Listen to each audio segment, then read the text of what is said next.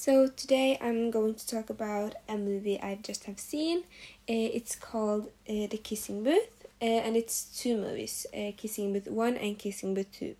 And I have seen both, but today I'm just going to talk about Kissing Booth One. Uh, so the movie is about two best friends, uh, one boy and one girl, and, and they have been best friends since they were children.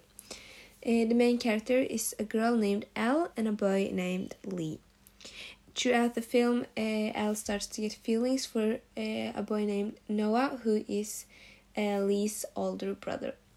Lee and Elle have been best friends for a while, as I said, uh, and throughout the years, they have made some rules.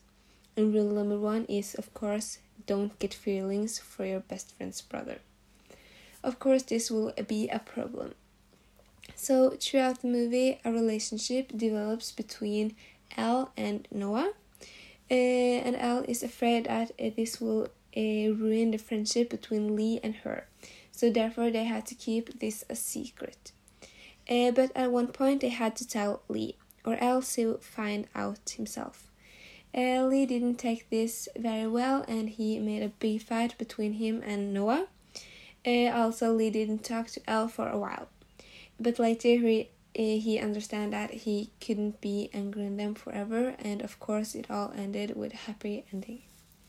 Uh, as I said, there's also a kissing booth number two, uh, but that's a whole other story we have to talk about another time. Bye.